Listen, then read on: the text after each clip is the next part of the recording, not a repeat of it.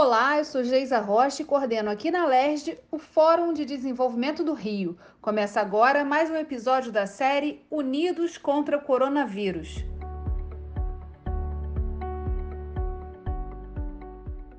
A cada programa, especialistas são convidados a analisar os impactos econômicos, ambientais e sociais causados pela pandemia e também as oportunidades que precisam estar no radar dos tomadores de decisão. Nesse nono encontro da série, vamos falar sobre as reconfigurações do mundo do trabalho e como a pandemia acelerou os processos de entrada no mundo digital. Convidamos os professores Gaudêncio Frigoto, do Programa de Pós-Graduação de Políticas Públicas e Formação Humana da Universidade do Estado do Rio de Janeiro, a UERJ, e Heloísa Ferraz Aires, do Instituto de Psicologia, também da mesma universidade. Eles vão trazer uma reflexão acadêmica mais aprofundada sobre o papel que o trabalho desempenha nas nossas vidas, entendendo os pesos e as mudanças que o coronavírus desencadeou.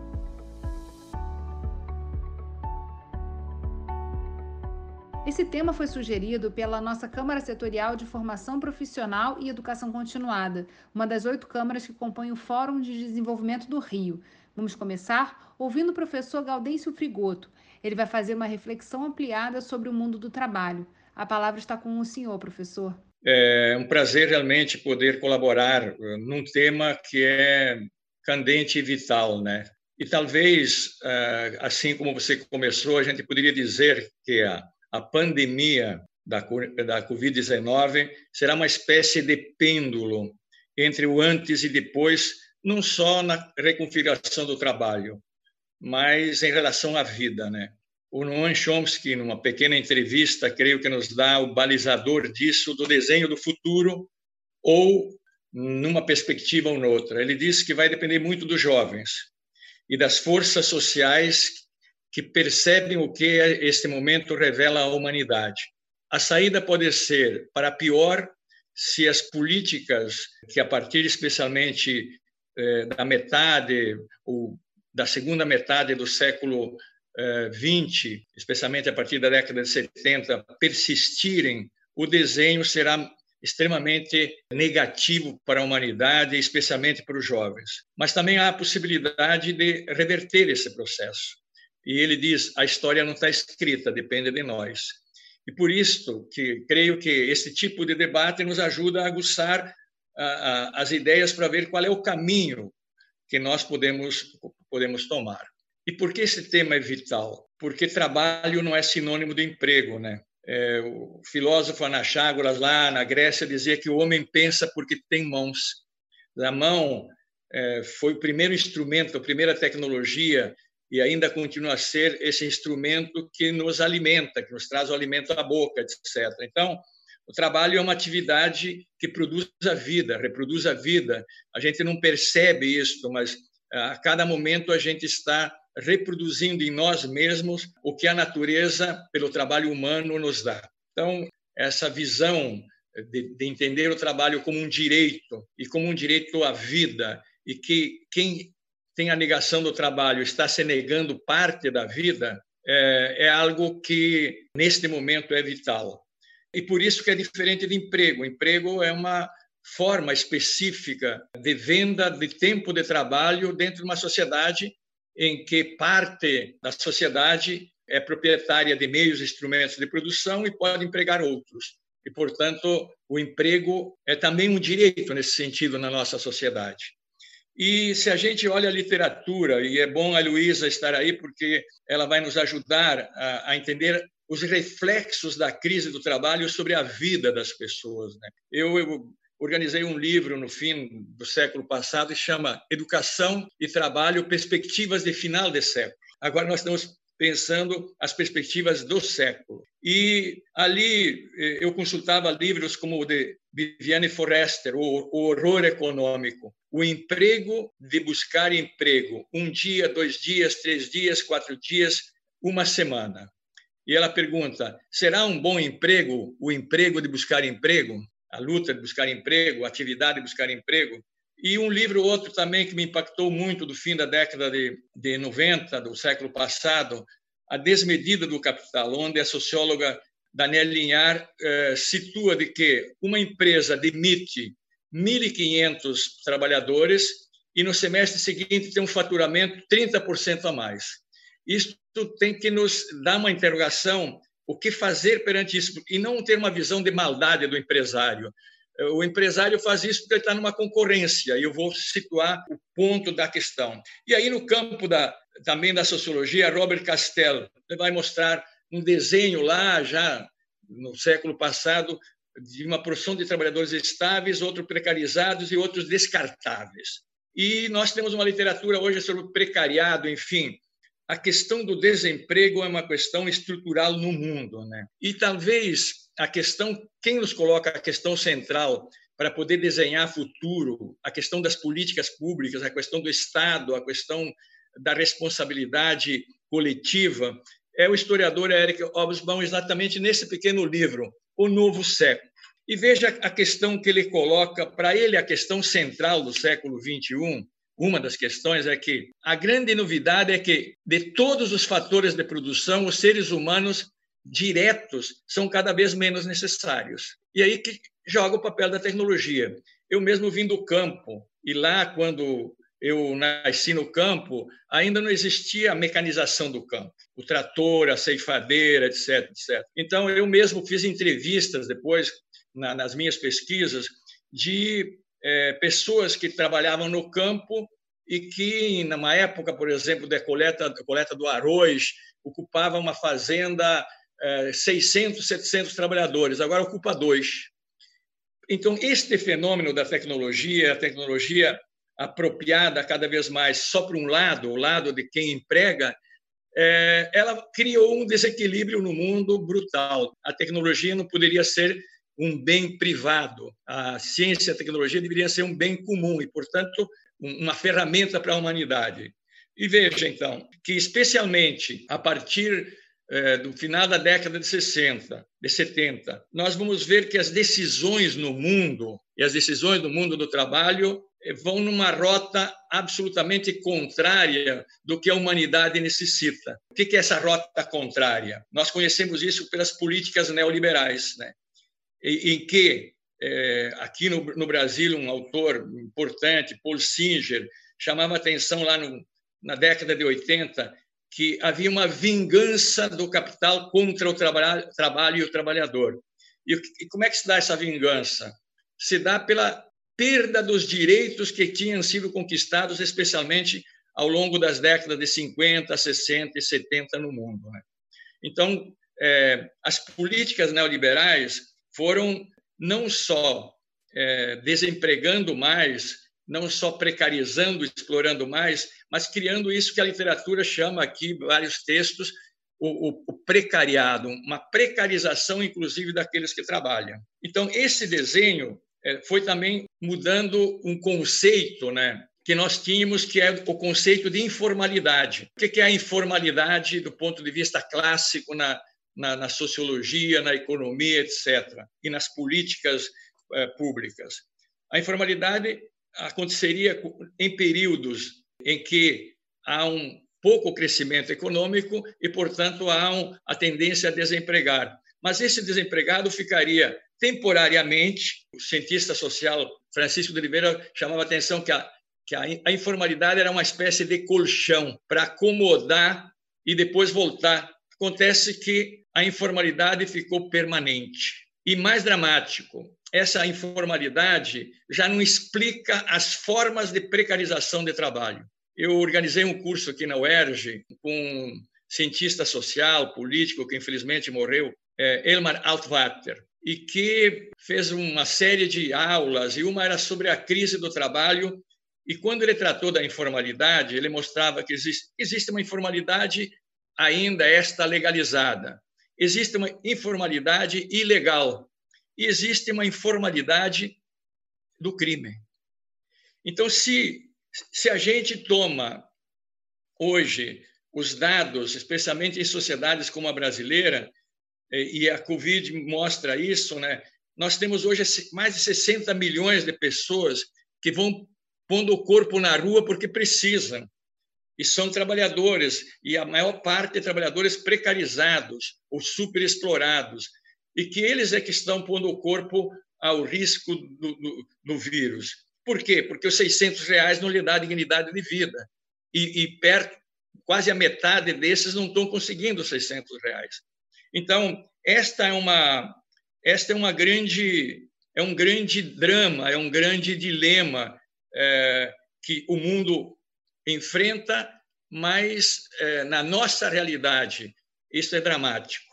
E vejam os dados, eu tenho dados aí de 2019. 27,3% dos jovens entre 18 e 24 anos estavam desempregados. Isso corresponde a 3 milhões e, e meio de, de, de pessoas. Mas se a gente ampliar para a faixa de juventude até 29 anos, esse número se amplia. E, e vejam, ah, e vejam como nós temos que refletir isto e inverter eh, esta concepção. Veja a construção que se fez aqui no Brasil, a construção sobre o enfrentamento do trabalho, especialmente do trabalho juvenil, eh, chega a ser cínica. Por quê? Porque a carteira verde e amarela, o que, que coloca eh, até na mídia? Ou o direito ou o trabalho. Veja, isto é algo que beira a, a, a violência e ao crime social, né?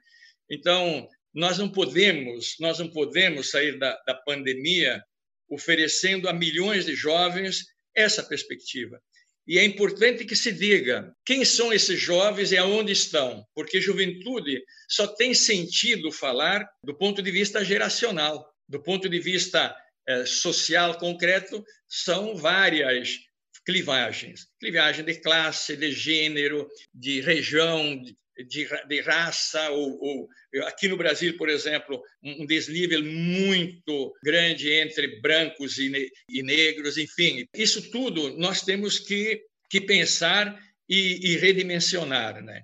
A, a questão é para ir concluindo e depois dialogando, se for se, se der tempo. Vejam vocês que até o vocabulário educacional, o vocabulário sociológico, o vocabulário político mudou e mascara profundamente esta violência sobre o trabalho e legitima o desemprego, o subemprego e a exploração. Por que não se fala mais em emprego e se fala em empregabilidade? Emprego, dentro de uma perspectiva de cidadania, de Estado republicano, de sociedade que trabalha com a justiça social, emprego é uma instituição da sociedade, portanto, atrás dela tem leis, tem instituições, tem sindicatos que zelam pelo direito e a não é, expropriação, superexploração de quem está empregado ou o direito ao trabalho. Ou então a renda não mínima, uma renda básica. E, por que se mudou a, a, também o conceito do ponto de vista da formação profissional, já que é um tema que é promovido? Por que mudou de qualificação para competência? Qualificação também é uma instituição sociológica, social, do direito e política, quando e portanto coletiva, e que demanda que o cidadão individual seja protegido por instituições e por leis. Quando jogo competência, jogo a responsabilidade do indivíduo. Então a gente diz que cria-se a ideia que o desempregado, o precarizado, é porque ele não escolheu a competência que o mercado lhe, lhe colocou. Ou seja, nós invertemos a partir do fim do século passado para este século a relação entre sociedade e mercado. A sociedade que tem que regular o mercado. Esse historiador que citei, Hobsbawm, diz que a era de ouro do capitalismo foi quando, quando a sociedade regulou o capital, porque o capital é, um, é, é algo anárquico, é, ninguém o planeja e, portanto, a inversão, o mercado que controla a sociedade, dá esta calamidade é, em cima da, da grande parte das pessoas. E aqui no Brasil, se a gente olhar quem são esses jovens precarizados, eles são vítimas de todas as explorações. São vítimas do tráfico, são vítimas do Estado, porque as prisões são repletas de jovens, jovens negros, mulheres, jovens e, e homens jovens a média de idade abaixo de 30 anos. É, e ou conduzidas até para o campo do, do, do, ilegal e do crime, tráfico de órgãos, é, é, exploração sexual, etc, etc. Então, nós temos uma tarefa enorme pela frente. E aí o balizador, ou nós seguimos com as políticas neoliberais de desmantelar o direito ao trabalho, o direito ao emprego, ou vamos criar alternativas. Quais seriam as alternativas? Sem dúvida nenhuma, do que eu leio é, no mundo, o, o emprego que se pode criar é o que qualifica a vida. E aqui no Brasil nós temos uma imensidão, saúde, milhares de pessoas que precisam, agora está se mostrando isso. Educação, 13 milhões de analfabetos, 38 milhões alfabetizados apenas que escrevem o nome, saúde, educação, cultura, saneamento, é, construção, etc. Também o Estado incentivando as, as pequenas e médias empresas que geram emprego, que geram trabalho. E, finalmente, dizer, né, usando uma expressão do cientista político Luiz Fiore, não se faz omelete sem quebrar ovos. Então, qual é o dilema? O dilema nosso para ficar no Brasil? Ou nós publicizamos o Estado e vamos ser capazes, depois dessa pandemia, reverter todas as políticas que acabam com o trabalho público, por exemplo. Por 20 anos não há investimento, que precarizam legalmente o trabalho. E isso não se faz sem taxar o, o, o, capital, os, os, bancos. Eu fico humilhado à noite quando eu vejo que o banco tal deu 2 bilhões e faz propaganda do banco. Mas ele lucrou 30 bilhões, o outro dá 500 milhões. Isso é, é, é, é claro que é importante que façam isso, mas isto é deseducativo se nós achamos que os bancos têm que só, essas grandes fortunas, virem expor a sua riqueza na hora do drama. E, portanto, eh, o desafio é, sim, cumprir aquilo que a própria Constituição coloca brasileira: taxação das grandes fortunas, impostos progressivos, coisas que sempre foram adiadas. Eu acho que, que a gente pode aproveitar dessa desgraça que nos que ainda a gente não sabe por onde ela vai desembocar para pensar e para reverter é, reverter um pacto pela vida um pacto pela vida aliás que é a, a grande marcha amanhã para Brasília o pacto pela vida e pela ciência e, e o pacto pelo direito ao trabalho e que, que, no fundo, significa em nossa sociedade direito à vida e à vida digna. Professor, para a gente fechar nos nossos é, alguns minutinhos, só que eu queria puxar como reflexão, o senhor fala dessa questão da qualificação e da competência. E até puxando para um desafio que ficou claro nesse momento da pandemia, né, que é o acesso à educação. É, com a necessidade de digitalizar todos os conteúdos, a gente viu muita gente que não, que não tem acesso a esses meios para poder continuar o seu processo de educação. E principalmente esses, os jovens, né, mais é, expostos a essa impossibilidade de buscar informação, de buscar dar continuidade ao seu processo educacional. Eu queria que o senhor só falasse um pouquinho disso, porque no começo né, desse processo da pandemia, a gente viu uma oferta gigantesca de conteúdos é, de várias universidades que abriram conteúdos para as pessoas acessarem, cursos, etc. Só que a gente sabe que, assim, nem damos conta de acessar todo esse conhecimento por conta até do trabalho e, da, e da, do que a pandemia tem nos exigido, né, em termos de, de, do trabalho na casa, e nem as pessoas que poderiam, é, que poderiam estar tendo acesso não têm, porque elas não têm nem acesso a esses meios digitais. Então, Queria que o senhor falasse um pouquinho só disso para a gente é, fechar aí nossos minutos. É, duas coisas. Primeiro, nada contra a tecnologia. Veja que nós estamos possibilitando ela. Eu entendo a tecnologia como o Botmore coloca, quando é como valor de uso para a vida, é, é, a extensão de membros e sentidos humanos. É, segundo ponto, a educação não é só instrução, a educação é instrução e educação, né? É, e, portanto, a escola, pensando a escola, né, ela não pode ficar só no instruir. E esta relação é uma relação é, dominantemente presencial. Quer dizer, esse processo, nós não podemos cair na armadilha agora que a pandemia, eu já ouvi isso, a pandemia nos colocou agora é, no uso, educou o uso das mídias e, portanto, podemos substituir, tornar a educação pública mais barata. Isso é um crime contra os pobres.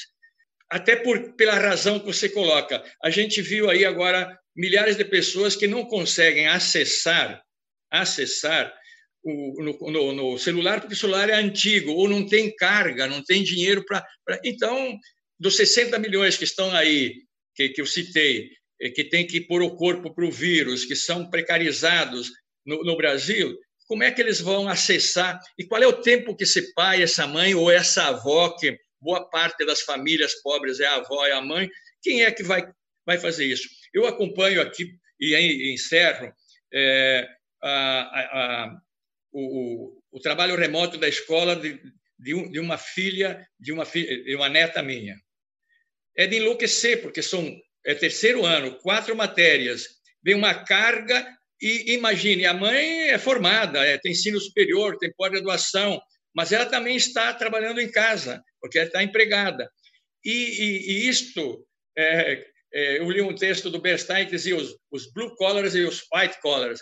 É, se algum filho, um neto da gente vem perguntar, vô, o que significa pandemia? Eu vou lá, dou uma explicação ampla, ampla, o cara que não, não tem mínima informação diz vá-te embora, entende? Então, vai criar, inclusive, está se mostrando isso, vai se criar uma tensão dentro de casa absurda.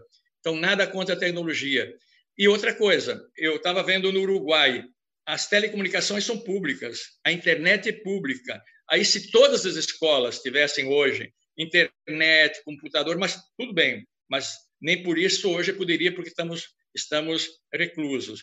É, em suma, nós não podemos substituir a relação pedagógica, que é uma, relação presencial, pela ideia que a, que a tecnologia vai resolver isso. Isso seria um, um fetichismo tecnológico.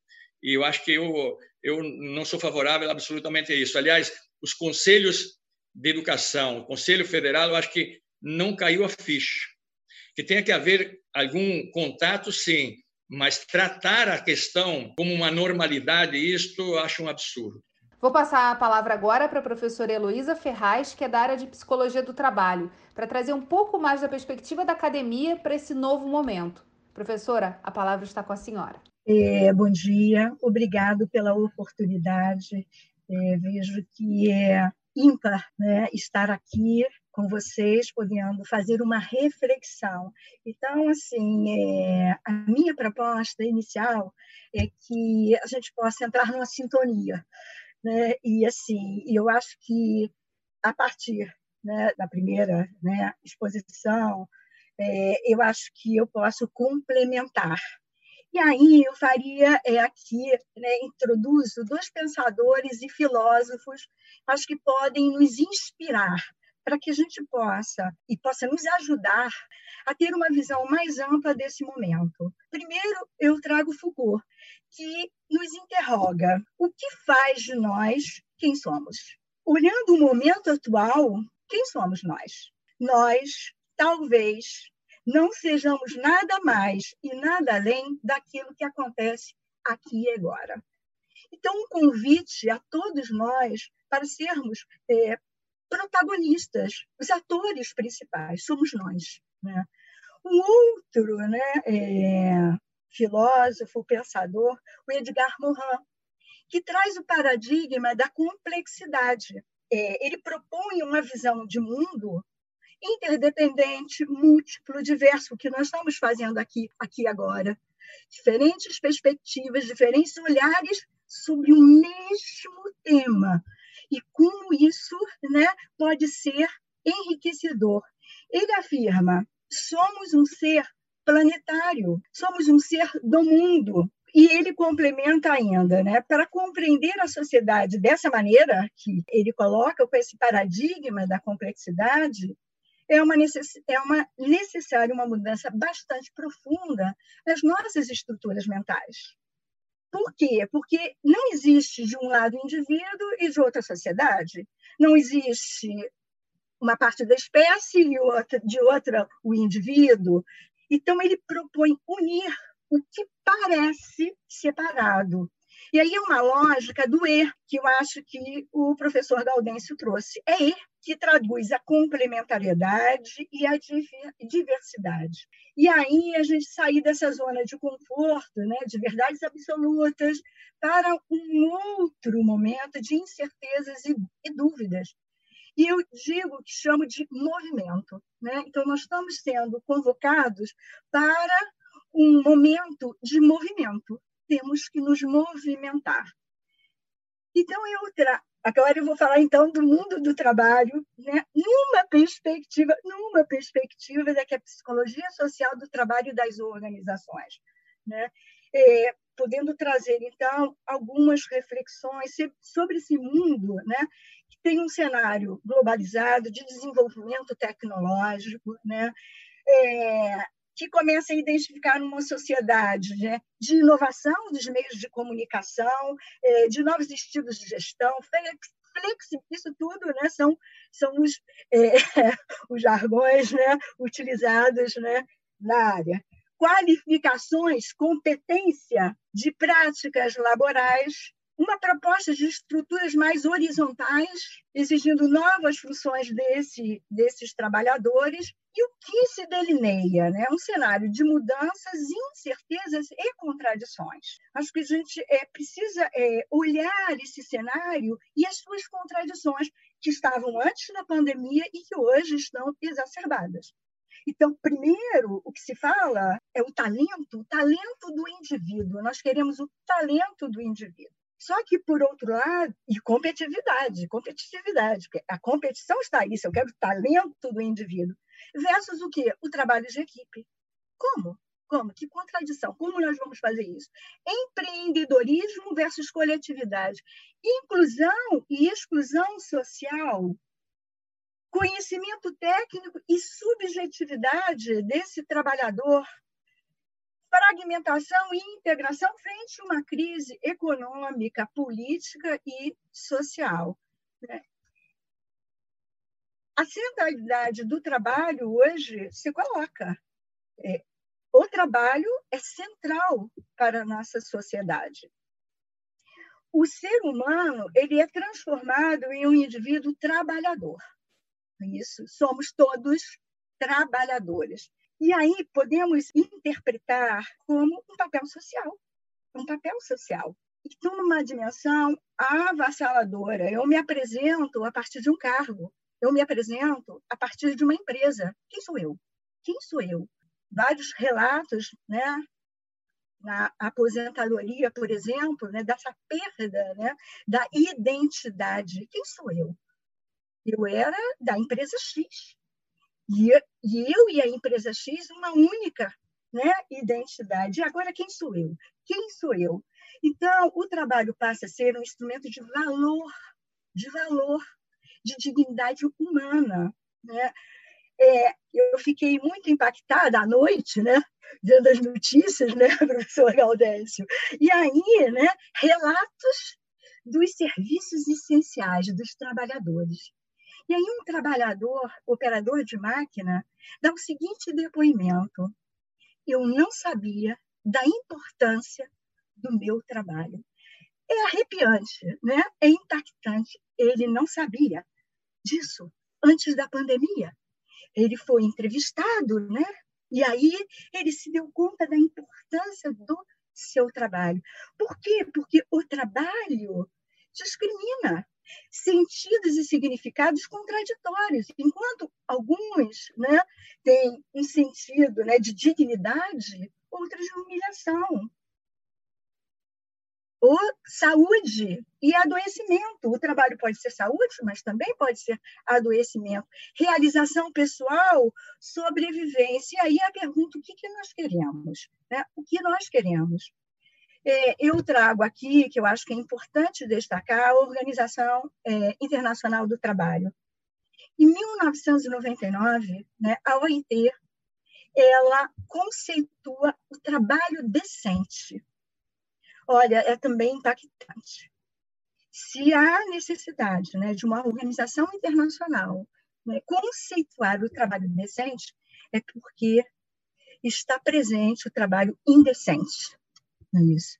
E, é, e aí é, há uma afirmação da OIT, o seguinte, o trabalho decente é condição fundamental para a superação da pobreza, a redução das desigualdades sociais, da garantia da governabilidade democrática e o desenvolvimento sustentável. A Agenda Nacional do Trabalho Decente né, só chega ao Brasil em 2006. E é, a Agenda Nacional do Trabalho Decente para a Juventude só chega ao Brasil em 2011. E o que, que é isso? Envolve essa essa agenda envolve temas como trabalho forçado, trabalho infantil, tráfico de pessoas, né, promoção e aí a promoção do trabalho decente para jovens, migrantes, igualdade de oportunidade de tratamento, né, para para todos. Então, é, eu trago aqui alguns bastidores, porque o mundo maravilhoso da tecnologia é maravilhoso, nós estamos nos descobrindo novas maneiras, novas alternativas. Entretanto, e precisamos dessa, dessa visão ampliada né, do mundo da tecnologia e no trabalho. Hoje vivemos né, o que está por trás desses bastidores. Vivemos desigualdades, como o professor já havia pontuado, na educação, na saúde, na moradia, condições de vida, condições de vida. O trabalhador há tantas exigências, tantas exigências que ele passa a se achar não estar à altura, não estar, ele tem que ser criativo, ele tem que trabalhar em equipe, então são as competências, e aí um, um estado permanente de estresse. Uma cadência é, cada vez maior de doenças psicossomáticas, né? o burnout, a depressão, e digo mais, o suicídio. O suicídio. E o trabalhador descartável, porque o, o, o fracasso parece ser pessoal. Né? Mesmo as próprias mídias, né? quando falam, por exemplo, do desemprego, não, não, é, aquilo como é absorvido pra, por aquele trabalhador. Com certeza, né? É, acredito que cada um de nós tenhamos essa experiência na família, né, de alguém que perdeu o emprego e ele então se coloca como alguém o fracassado. Ele é o culpado. O que, que eu fiz? Que fiz. Embora estagiários que nós temos, né, os estagiários que se candidatam a processos seletivos e chegam lá e não são escolhidos. E por mais que você possa explicar numericamente o, o número de, de empregabilidade, de desemprego, ele acredita que é, é pessoal. Isso gera um sofrimento psíquico, um mundo dos excluídos. Ketchum e Trash, eu vou trazer aqui duas condições, é, a propriedade do trabalho de, de forma ideal, né, para que a gente possa analisar o momento atual.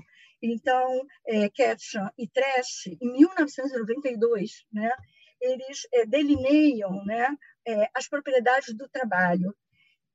Essas propriedades que seriam importantes né, é, a sua é, existência para que esse trabalhador possa se sentir é, motivado, compromissado, envolvido.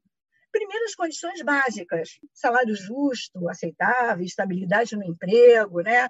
É, direitos trabalhistas, saúde, segurança, condições de trabalho, processos de trabalho e organizativos adequados, o clima clima organizacional, a ética, a dignidade humana. Agora, tem um outro lado, o trabalho em si.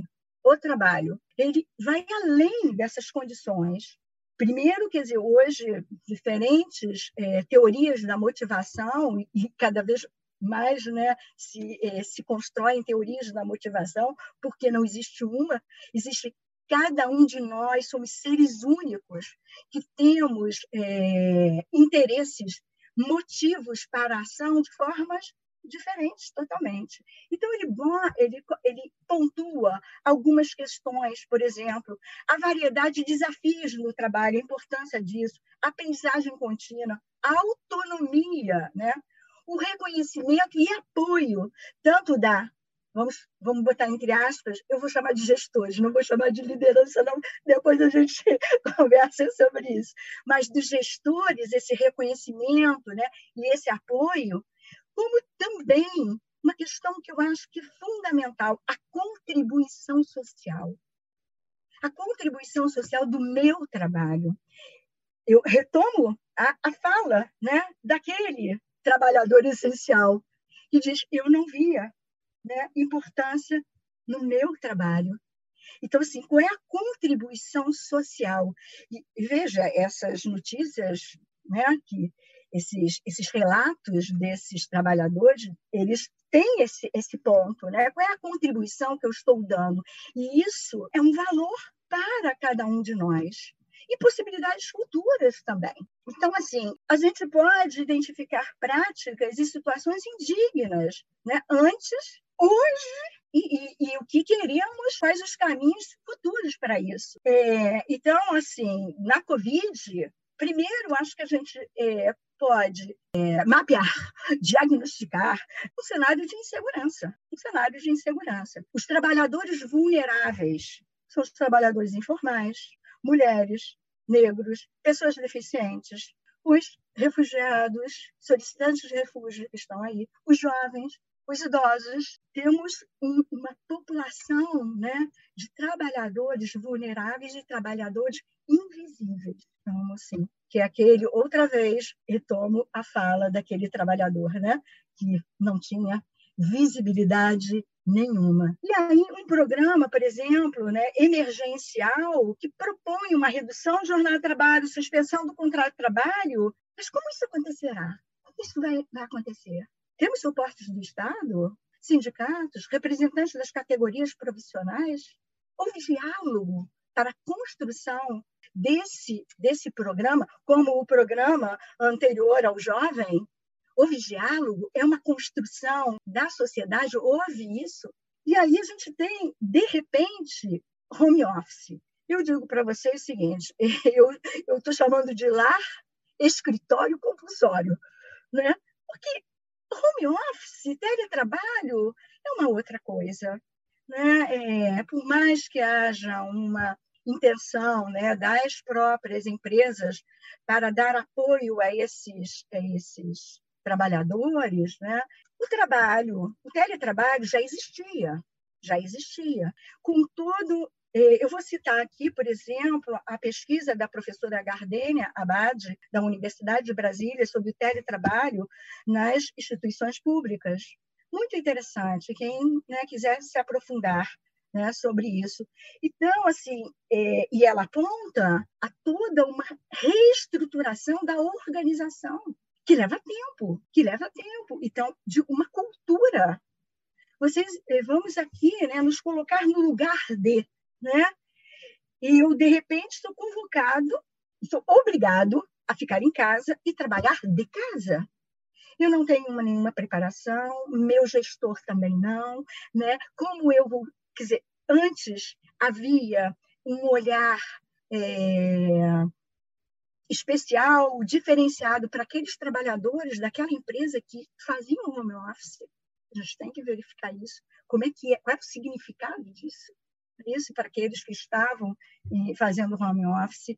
Então, é, antes, é, isso tudo era pesquisado, analisado e se fazia uma implantação do home office.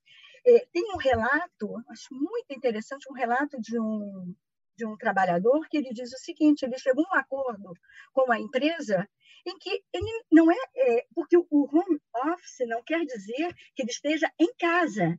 É um local diferente do ambiente organizacional convencional. Então, ele começou a fazer o trabalho dele, o teletrabalho, de um café. De um café perto da casa dele. Então, assim, é, não é assim, né? É como a gente, é, aquele uma, uma lógica, né? do ou se eu não estou em, não estou na, na empresa, eu estou em casa. Não, mas não é só em casa que eu posso estar fazendo. Não é isso? Aonde eu posso estar fazendo? Porque neste local eu vou ter condições de fazer e realizar esse esse esse trabalho. Então, assim, é, então precisamos nos preparar, né? Outras atividades se impõem hoje a nós, as, é, as domésticas, a convivência familiar, que a Geisa já falou isso, né?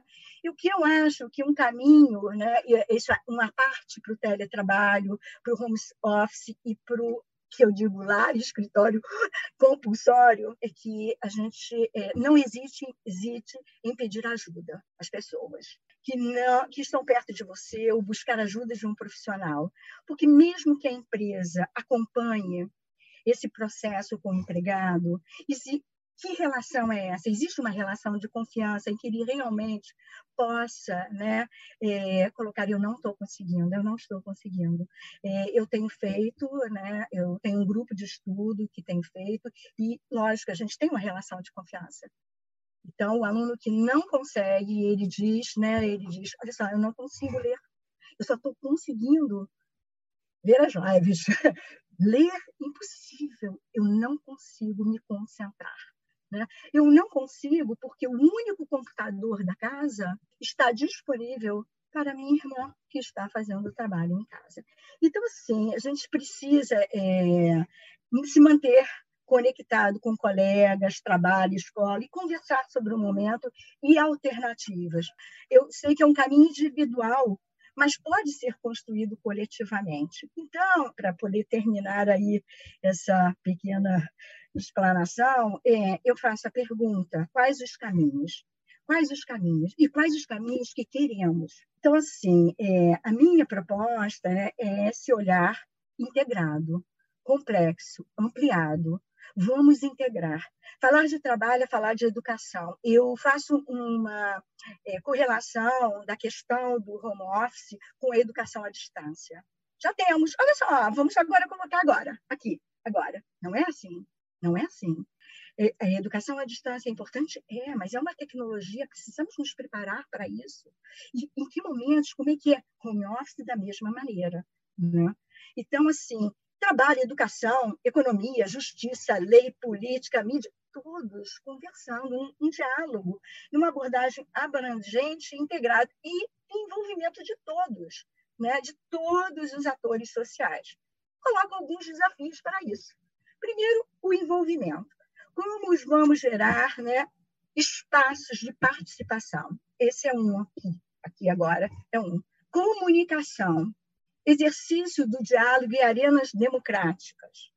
Empoderamento, romperam a lógica ainda do poder formal, do controle, da fiscalização, da valorização da hierarquia. Por isso que eu fiz aquele, aquele pontuação né, da relação de confiança do trabalhador com seu gestor e com a empresa que ele, ele, tá, ele está né, naquele contrato. Né? E assim, então, um ambiente de construção coletiva, comitês, movimentos sociais, né, precisamos. E aí, Estado, universidade, sociedade, movimentos sociais todos. Eu vejo que esse é um né, dos caminhos. E vou dar alguns exemplos, rapidamente, que me, é, me trouxeram uma grande alegria. Por exemplo, o site do, da UERJ, Coronavírus. Não sei né, se vocês tiveram a oportunidade de conhecer, de visitar. E aí eu até vou ler o objetivo desse site.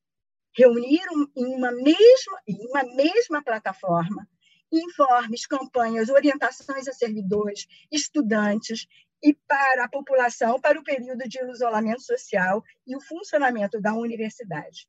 Então, o lançamento desse, desse site para integrar, para integrar, precisamos. Estou vivendo isso no Instituto de Psicologia, um momento é, de integração entre professores, direção, né, e acho que dentro da reitoria.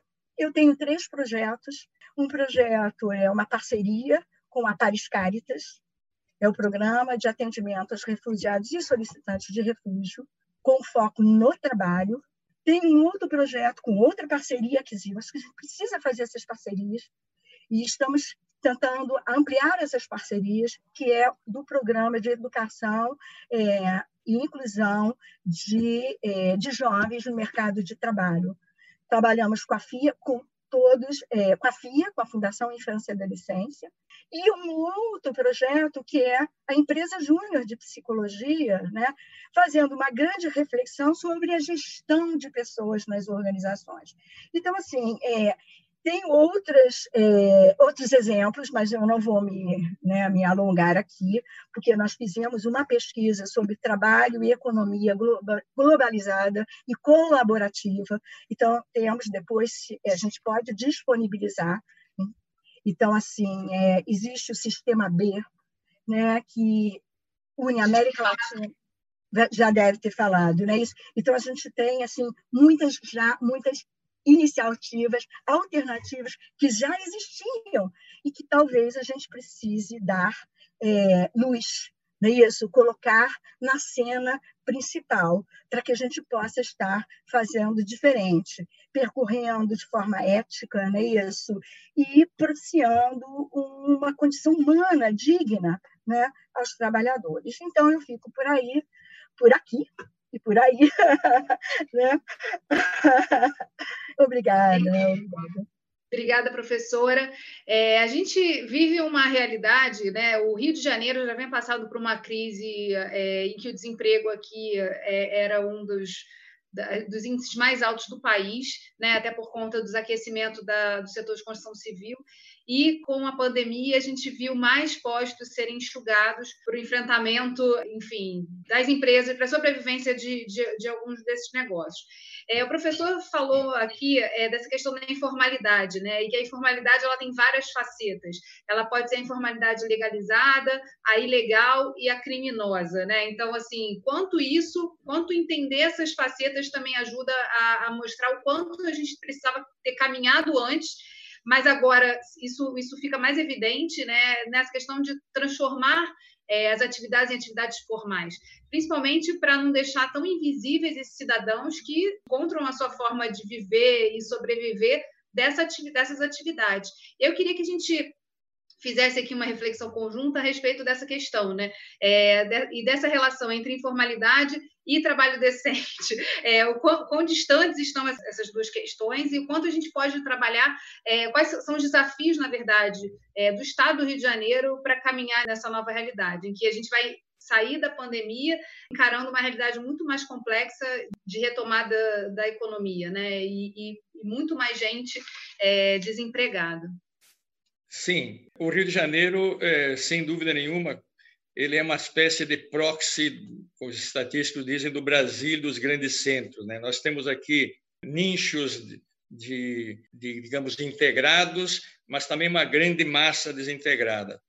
Eu acho que a, a Covid-19 COVID mostrou exatamente isso que a Heloísa chama atenção, é, não, que descobrimos os trabalhadores imprescindíveis, né? É, imprescindíveis à vida, primeiro isso mas também descobrimos é, que o Estado brasileiro desconhece é, milhões de pessoas que não, têm registro, não podem receber os 600 reais porque não têm registro. Então, nós, nós estamos no, no limite do trabalho indigno. Né? E, e, e, por isso que nós também crescemos muito nas estatísticas de mortes de jovens pelo Estado. Né? E, na verdade, essa questão é tratada pela mídia, até pelo direito, como uma questão individual mas ela é uma questão social. O crime é uma questão social. Ele é produzido socialmente. Qual é a alternativa que esse jovem tem de sair daquele meio e fazer a vida? Eu vou dar um exemplo, mas que ele é muito amplo. Um taxista estava me levando para o aeroporto e, e disse o seguinte, professor, eu vi uma cena ontem que me chocou. Eu moro numa comunidade e parei para ver um jogo de, de pelada lá na comunidade. E estavam lá crianças de 12, 13 anos e traficantes. E um traficante disse: Ó, oh, João, pega lá 20 reais, vai lá, me compre cigarro e compre um chocolate. E chegou, fica com o troco. E o motorista diz: Bom, esse menino amanhã vou lhe pedir para ele fazer parte do grupo do trabalho ilícito, não é verdade?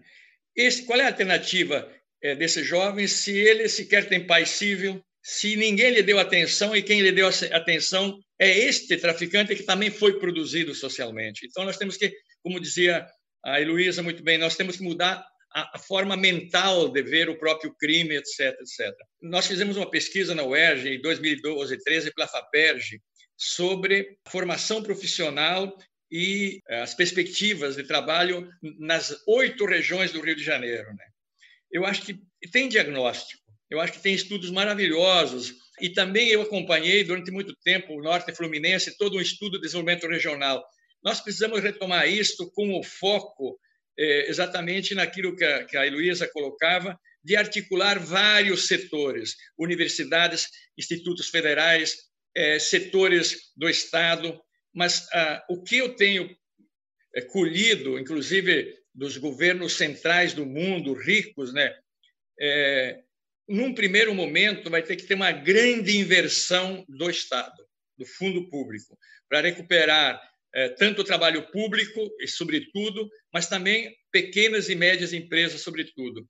É, eu acho que se existir esta, esta consciência, nós vamos poder é, aprender com a crise para sair melhores e vendo aquilo, tornar decente aquilo que é profundamente indecente. Agora, nós não podemos desconhecer que nós vivemos no Brasil um momento mais dramático de nossa história, do meu ponto de vista, exatamente pela divisão da sociedade, entende? E o tratamento da Covid é vergonhoso do ponto de vista é, do chefe da nação. E nós temos que dizer isso por responsabilidade ética, humana. Enquanto os, enquanto os enfermeiros estão morrendo, é, se legitima alguém agredi-los numa praça em frente aos poderes. Isso é, aceitar isto é aceitar ser cúmplice da morte de enfermeiros, da morte dos mil que vão estar na fila. Hoje está dizendo que aqui no Rio vai ter mil pessoas na fila. Isso significa que muitas delas vão morrer e não vão sequer trabalhar mais, porque, porque não temos como atendê-los. Então, este é o drama maior nosso. Essa questão que nós estamos colocando se acresce a como reverter esta lógica que existe o nós e os outros. E, e, e uma, uma, uma, pedagogia do ódio que se monta, é, isto é dramático. Então, é, eu acho que nós temos que ter atenção à universidade, aos poderes públicos. É, vou usar uma expressão muito geral: os homens e mulheres de bem. Os homens e mulheres, jovens, adultos, é, terceira idade, que pensam haja futuro para as gerações que vêm aí, dos netos, bisnetos, etc. Então, acho que tem mais essa variável para a gente enfrentar, e a gente tem que enfrentá-la, a universidade tem que debatê-la. O dissenso, como dizia a Heloísa, é a alma de buscar consensos, consensos possíveis, e, e construindo a história. Né? Eu quero crer que nós podemos sair com uma visão que nós temos que reverter o que é a nossa história, desde a escravidão, entende? Nós temos que que na, na sociedade brasileira tem mil possibilidades, tem mil possibilidades, desde que a gente encontre uma unidade básica das tarefas fundamentais em uma dessas: o direito à vida, o direito ao trabalho, o direito ao trabalho digno. A gente tem uma questão muito séria também, né, que o senhor é, apontou, que a situação da pandemia, ela, ela é uma situação de guerra, né? Não teremos pessoas também em determinados setores, vai ter que ter mais gente nesses setores. O senhor apontou aqui a, a saúde como um desses setores demandantes é, de, de, de, pessoas, é, mas a gente está vendo, né, que é uma guerra e é uma guerra que a gente vai precisar é, formar pessoas para estarem nesse front aí. É, e, e, e, são formações que precisam é, de alta capacitação. Aí a gente traz também o papel da universidade nesse processo, né, da importância disso. E talvez a gente não tenha esse tempo para poder é, ter mais gente nesse momento lá, mas é, a gente já está vendo a necessidade de pessoas sendo é, e, e, vendo também o quanto a gente está perdendo nesses espaços. Então, olhando para essa questão, a gente vê a, o, o, tipo de pressão também que esse, esses trabalhadores essenciais sofrem por ter que estar no front, ter que estar de, de frente, de peito aberto e de cara para o perigo. Então, Heloísa, é, como também trabalhar essa questão psicológica, né, de poder estar é, de frente para o perigo, é, mas entendendo a importância e, e podendo é, trabalhar essa questão. Você falou muito bem aqui da importância de é, transformar é, esse, essa, essa saída da crise uma saída coletiva, né? E, e, trocar ideias e dialogar e dizer e apontar as dificuldades que cada um está tendo, né? A gente não, não, consegue sair disso sozinho. Eu queria que você falasse um pouquinho disso para a gente caminhando aí para o nosso é, é, eu gostaria de pontuar uma palavra que está sendo muito utilizada pela mídia né? a questão da empatia. Eu acho que talvez isso esteja relacionado com o que você colocou. Empatia não é fácil, me parece, eu, porque a nossa sociedade ela traz assim, né, soluções como se as soluções fossem muito fáceis. Né? Ah, vamos ser empáticos todos. Não é isso, não existe isso. Isso é um desenvolvimento pessoal, né? é me colocar no lugar do outro. Então, isso é uma construção, e é uma construção social, sim porque é, quando eu passo por uma favela né, com o meu carro do ano, né, e eu não olho para a favela, eu já não olho mais, eu naturalizo essas situações, né, como os meninos no, no, no sinal, e eu naturalizo, eu preciso aí sim exercer a minha empatia. E, e, lógico que não é angústia total, eu ficaria tão angustiada, porque o que, que vou fazer? Eu não posso fazer nada, mas podemos, mas podemos. Então, que espaços podemos estar levando não é isso? esses temas para uma construção coletiva.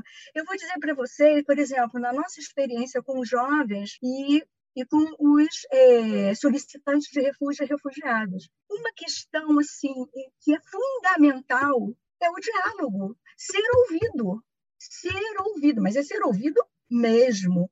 Então, o que a gente vem levantando nas pesquisas que a gente vem fazendo é a falta de informação. Imagina, nós estamos falando de jovens, estamos falando de, de refugiados, mas eu estou falando da população brasileira. Nós sabemos os nossos direitos? Aonde? Então, assim, a educação, isso tem que fazer parte disso. Os direitos trabalhistas, é, um jovem acreditar que por ele ter nascido né, numa comunidade, ele não pode ter acesso à universidade. Ele não é merecedor. Isso é muito grave, é muito grave. Embora ele esteja frequentando o local, a universidade. Mas ele diz aqui: como? Eu estar aqui? Eu? Eu estar aqui? Então, assim, espaços de, de diálogo, de para que eles, cada um possa expressar isso, esses seus sentimentos e as suas visões de mundo, porque essa esse, né, esse exemplo né, do, do menino que está junto ao traficante, isso, que depois de um tempo ele não aceita o trabalho porque a remuneração é diferente. O que ele ganha né, do traficante, ele não vai conseguir fora por quê? Porque ele não tem educação, ele não foi né, preparado, não foi qualificado, ele não tem nenhuma qualificação. Então, o dinheiro que ele ganha né, no tráfico, ele não vai conseguir fora do tráfico. E ele está sentenciado à morte. Então, assim, é, são situações bastante é, impactantes é, e que nós precisamos é, fazer frente, precisamos olhar essas situações e não passarmos e tornar essas situações invisíveis. Eu vejo que isso vem se perpetuando. Não, nós temos situações eh, graves, sérias, com um, um governo, um desgoverno, um desgoverno, não é isso? Então, é, e a universidade, né, dizer que eu acho que é o campo, então, estamos né, resistindo, né, é o campo é, desses debates e de buscarmos alternativas juntos, juntos e juntos de uma empresa. Porque é, eu fui uma vez, é, houve um acidente, um motorista, né, um motorista de ônibus, né, numa discussão, acho que vocês devem lembrar disso, caiu de, na, da, na UFRJ, caiu de um viaduto. Né? E aí um, um repórter veio fazer uma entrevista comigo.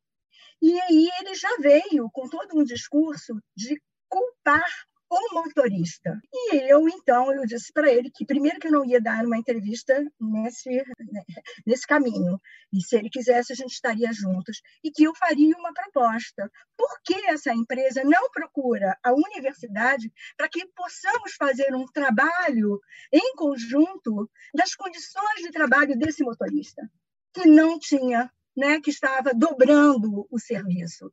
Então, assim, é, precisamos fazer essas parcerias. A universidade, eu acho que é um momento, um momento ímpar, muito importante, em que a universidade, nós pesquisadores que fazemos estudos, né, podemos estar junto das empresas, das organizações, das instituições eh, públicas, privadas, conversando e podemos apresentar um serviço, fazermos juntos. E aí concordo também com o professor Gaudêncio quando coloca, né, aquelas empresas, é, vamos dizer assim, um, uma grande é, divulgação né, da, do nome né, daquela empresa, porque ela está doando e sem uma transparência né, nos seus lucros e o que, que elas fazem mais. Acho que a gente precisa rever, rever essas relações, né, rever essas relações.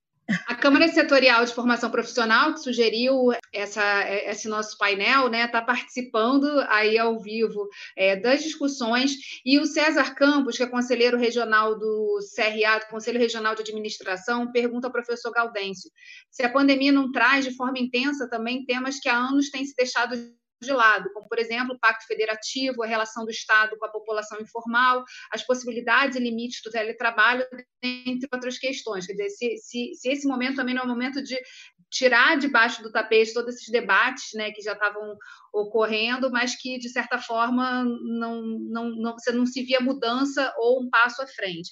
E uma outra pergunta da Andréia Fernandes, da UERJ, é que há um tempo já discutimos a relação do trabalho e da educação, e a pandemia vem nos mostrando essas novas reconfigurações é, que vão ser que essas novas reconfigurações vão ser imprescindíveis. É, e aí ela, ela fala, né? Não me parece natural voltar aos formatos que tínhamos como se fosse algo natural. Você considera já ser possível pensarmos a escola a partir dos aprendizados que estamos tendo, quer dizer, desse processo todo que está acontecendo durante a pandemia? Essa, essa também não seria uma plataforma de experimentação e de inovação nos processos anteriores né, à pandemia? Primeiro, a primeira questão, sem dúvida, de certa forma, o que está nos salvando é exatamente que apareceu o Pacto Federativo, ou seja, os estados, os municípios tomaram a si aquilo que o governo federal desdenhou, né? Ponto de vista e salvando vidas. As estatísticas são muito são muito claras aí. Quanto menos contaminados, menos mortes. É uma progressão geométrica, né? Então, é, o, o, Pacto Federativo vai ter que ser re, revisto, né? Agora mesmo vimos aí é, o debate entre Congresso e governo, porque, na verdade, nós estamos é, também é, dentro de um, de um contexto limite em que o, o, o ministro que leva a economia é um ultraliberal. Né? Então, reformar tudo, reformar tudo, na verdade, está na lógica absoluta do mercado. E, e, curvar a vara tem que chamar a sociedade. Por quê? E por que o Pacto Federativo é importante? A China nos deu um grande exemplo nisso na pandemia. Mas por quê? Porque ela já tinha tido anos antes toda uma organização por por bairro, por regiões, etc., planejadores em todas as esferas da necessidade. Então, agilidade na tomada de decisão. E também a pandemia foi tratada desta forma. Então, também essa questão da, da federação vai mostrando de que as soluções se dão lá no município, lá na, na, na, então temos que vir de baixo para cima né? Deve haver um grande esforço público agora de diagnosticar isto que a gente falava dos invisíveis dos precarizados dos que correm risco à vida né? É só entrar no Degas aqui no Rio de Janeiro aí na Ilha do Governador para ver 800 jovens entre 12 e 18 anos. É juventude é, truncada futuro truncado etc então isto também eu mencionaria né foi mencionada aqui a saúde. Nós temos que ter um outro olhar sobre a segurança pública. Também a pandemia está mostrando isso. A segurança pública engajada no, no, no, na questão da vida, não da questão de, do Estado contra os pobres, contra o, o, que, o, o que tem uma vida precarizada. Então, sim, eu acho que tem N olhares diferentes sobre a sociedade. No momento em que, como a gente dizia, nós estamos no extremo oposto disso. Né? Então, é, isso não é desligar a chave, como dizia a Heloísa, nós temos que tomar consciência disso. E a Andrea tem razão, quer dizer, a própria pandemia, o, o citei antes no Anchoms, que diz que nós deveríamos aproveitar esse momento para ensinar aos nossos filhos e netos é, o que é o mundo. E, portanto, é, a, a aprender, aprender uma, uma nova lição. É, eu creio que, que assim que a gente possa voltar vis a vis, olho a olho, é, e mesmo nesses debates possíveis, onde é, é possível chegar de forma remota, com, debates N, nós temos que ter um outro olhar, sim, dentro da própria educação, é que, que toda a ênfase é, tem sido formar para o mundo, até para o mundo do trabalho, mas você não forma para o mundo do trabalho, você não forma para, para as relações complexas da sociedade. Então, e aqui também um movimento contrário, veja, nós estamos aniquilando as áreas humanas na educação básica. A, reforma do ensino médio liquida com o conceito de educação básica, aquilo que dá um equilíbrio entre o conhecimento da ciência da natureza, a biologia, a física, a química, e como seres humanos em sociedades decidem isso, e o impacto sobre a vida, sobre a personalidade, enfim. Nós estamos jogando fora isso. Veja agora que o próprio CNPq e a CAPES não estão querendo dar bolsa de iniciação científica para ciências humanas. Mas que horror é este, entende? Então, nós temos que discutir isto com, com, com todos os atores da sociedade, com sindicatos de trabalhadores, com, com todos movimento de mulheres, movimentos sociais, como dizia a, a Heloísa, é, ter um mínimo denominador comum para reverter isso. Isso não é possível. Isso nós vamos formar, é, como dizia Milton Santos, gerações de deficientes cívicos, né? E manipuláveis por por todos quantos bezerros de ouro que apareçam em nome de Deus às vezes, né? Então é, é, a educação tem um papel é, fundamental, duplo, como dizia Florestan Fernandes, de dar o conhecimento da ciência. A escola tem que dar o conhecimento além do senso comum, mas também tem que formar pessoas, formar o eu, diz ele, formar o sujeito político, o sujeito que possa fazer esse debate e, e, e contrapor a Heloísa, me contrapor, contrapor a você, e, e isto não é ofensa, nós vamos dialogando de acordo com os interesses e negociando isso, isso que é democracia. Então, a educação, André tem razão, é, vai ter um papel crucial. É, eu tenho uma visão da própria universidade que ela é muito conservadora no sentido negativo da palavra conservadora. Ela vê pouco o social, mesmo a universidade pública de um modo geral.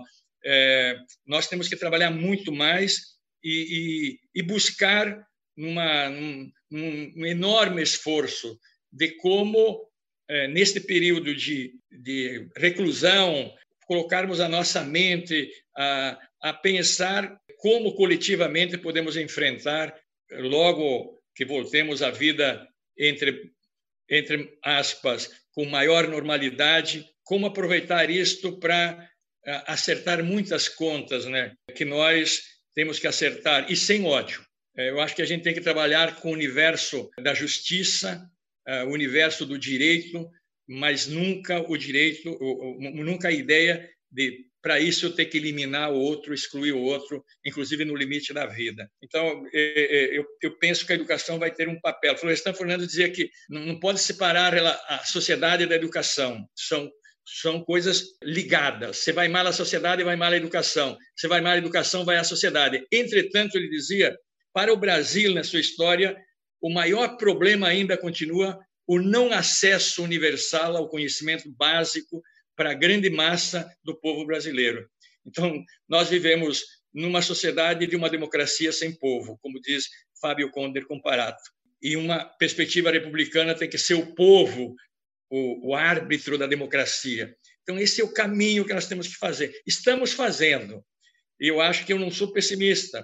Uh, há muita energia no, no, no Brasil. É preciso dar-lhe um, um, um foco e eu creio que a pandemia nos dá um choque de realidade. Exemplos como esse que a Luísa disse, trabalhador dizendo, olha, eu nunca imaginei que o meu trabalho era importante. Dos enfermeiros, por exemplo. Eles que levam ao hospital, tem que ter uma outra relação salarial perante o enfermeiro, por exemplo, é, o, os bombeiros. Enfim, são olhares que, que, que nós, é, que, nos, que nos bateram, inclusive a gente que a gente se tornou insensível a isso, de certa forma.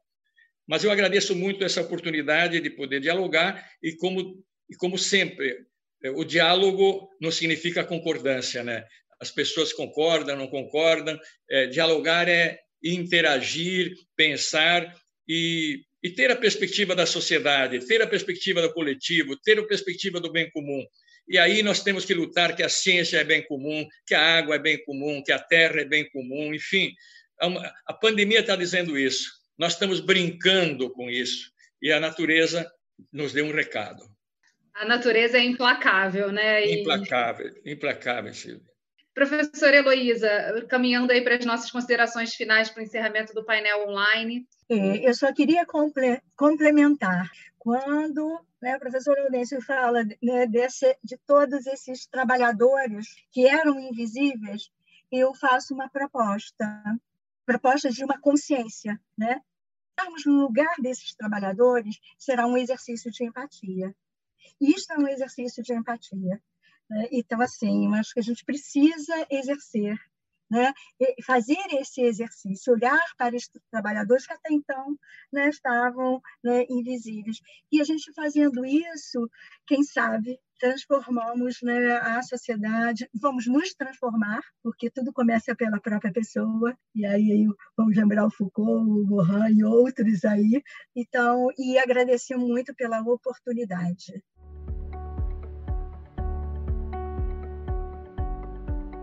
Encerrando o nosso painel especial da série Unidos contra o Coronavírus e eu quero agradecer aos professores que nos ajudaram a repensar o papel do trabalho nas nossas vidas. Obrigada, Heloísa e Gaudêncio, pela aula. Quero agradecer também aos membros da nossa Câmara Setorial de Educação Profissional por sugerirem o tema e ajudarem a mobilizar os palestrantes. E, claro, obrigada a você, nosso ouvinte, por nos acompanhar em mais essa jornada.